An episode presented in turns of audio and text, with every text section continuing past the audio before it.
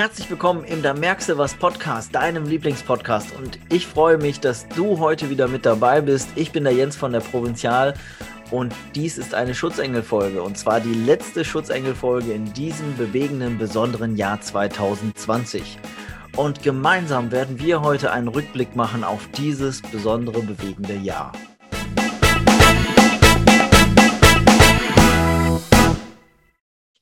Ja, wer hätte das gedacht? Letztes Jahr um diese Zeit, dass auf einmal ein kleines, unsichtbares Virus sich bemerkbar macht und dann auf einmal die ganze Welt lahmlegt. Das kann man sich kaum vorstellen. Doch es ist passiert und auf einmal waren wir im März 2020 im Lockdown. Die Schulen waren zu, fast alle Geschäfte waren zu, die Gastronomie war zu und man durfte sich nur noch mit wenigen Menschen gleichzeitig treffen. Also es war eine Rieseneinschränkung, die größte Einschränkung, die wir in Deutschland haben. Und ja, wir mussten uns damit auseinandersetzen und darauf einstellen. Was mir aufgefallen ist, dass in dieser Zeit sehr, sehr viel Solidarität zu allen betroffenen Unternehmen, aber auch zu den Menschen der älteren Generation da waren, dass sich Initiativen gebildet haben, um für diese Menschen einzukaufen und ihnen zu helfen. Was natürlich auch ein spannendes Thema war, war, dass wir in dieser Zeit auf einmal einen Klopapiermangel haben, ne? hatten. Und das ist das, was mich besonders erschrocken hat, dass wir Deutschen uns auf dieses Klopapier zugestürzt haben. Ne? Also es war schon eine sehr spannende Zeit in dem Moment.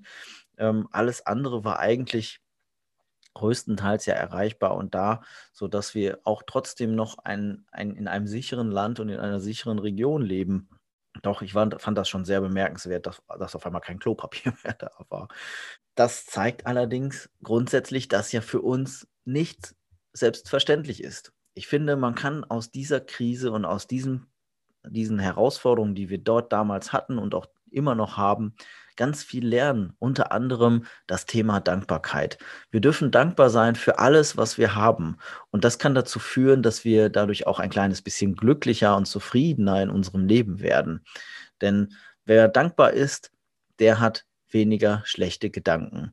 Und Dankbarkeit kann dafür schon da sein, dass man zum Beispiel genug Klopapier hat, dass man aber auch genug zu essen und zu trinken hat, dass man ein warmes Dach über dem Kopf hat, dass man ein Bett hat, in dem man schlafen kann, dass man auch einen Wasserhahn einfach mal anmachen kann und da kommt sauberes, trinkbares Wasser heraus. Und wir leben halt in einer Region, in dem das für uns grundsätzlich selbstverständlich ist, aber es ist nicht selbstverständlich. Diese Corona-Krise hat vielleicht den einen oder anderen mal so ein kleines bisschen wieder geerdet und hilft dabei, auch für das dankbar zu sein, was wir hier als selbstverständlich ansehen. Und auch da, das Thema Gesundheit ist nicht selbstverständlich. Auch so sehen wir ganz schnell, wie sich das verändern kann. Auf einmal ist man vielleicht sogar betroffen in der Form, dass man sich infiziert hat und dann ist auf einmal alles anders. Ja, so zeigt sich, es kann sich jederzeit alles ändern.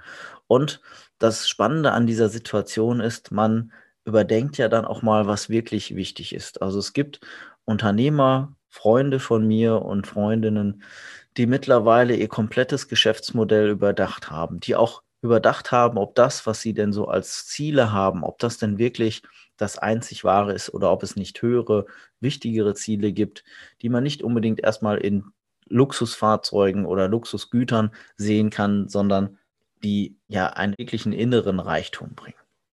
Was auf jeden Fall beschleunigt wurde durch Corona, und das ist ja ein, eine Veränderung, die sehr, sehr positiv ist, so wie ich finde, ist das Thema Digitalisierung. Also viele Unternehmen haben jetzt festgestellt, es funktioniert tatsächlich ähm, online zu beraten, Videoberatung durchzuführen, per Telefon etwas zu tun. Und man muss nicht durch die ganze Weltgeschichte reisen, um vielleicht eine Stunde mit irgendjemandem zu sprechen.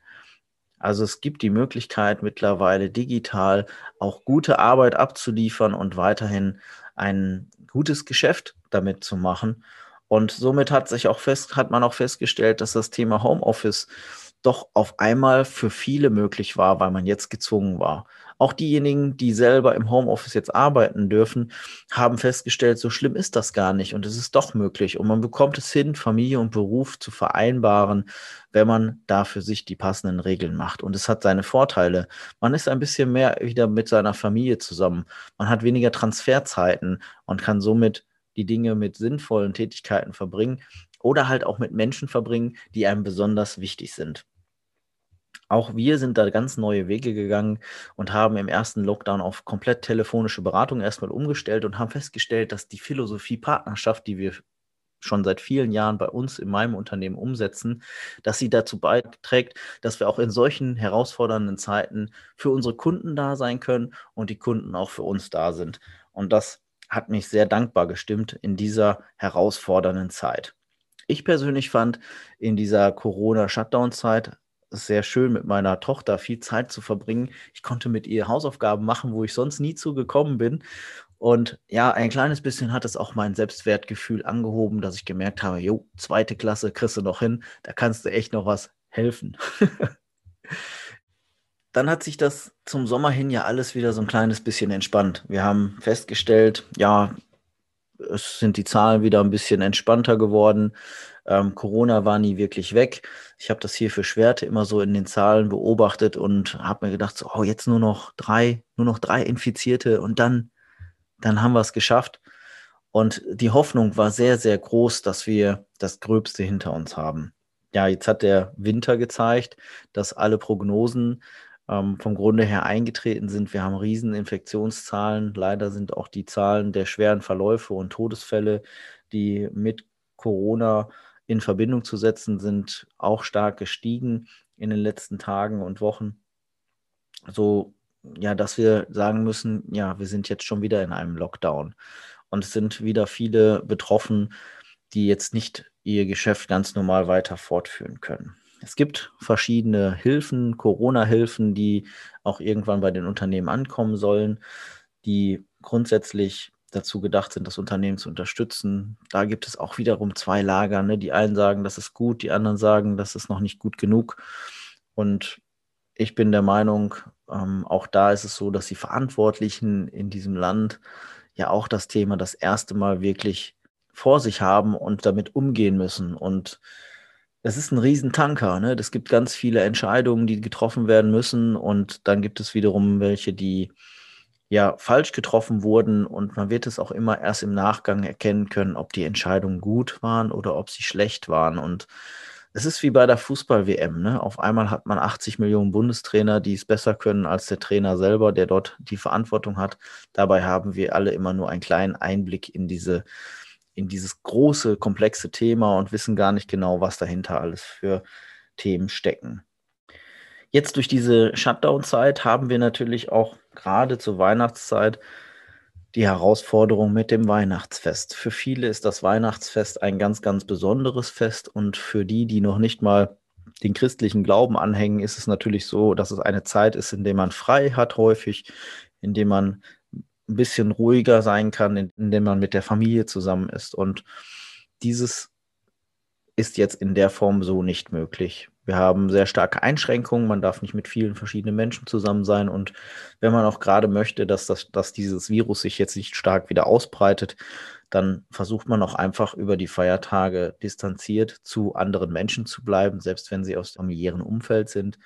Dadurch hat man jetzt die Herausforderung, das Weihnachtsfest für sich zu einem besonderen Fest zu machen. Und es gibt zwei Möglichkeiten. Die eine Möglichkeit ist, dass es ein grauenvolles Fest wird. Das schlimmste Fest, was man nie, was man nie wieder so erleben will.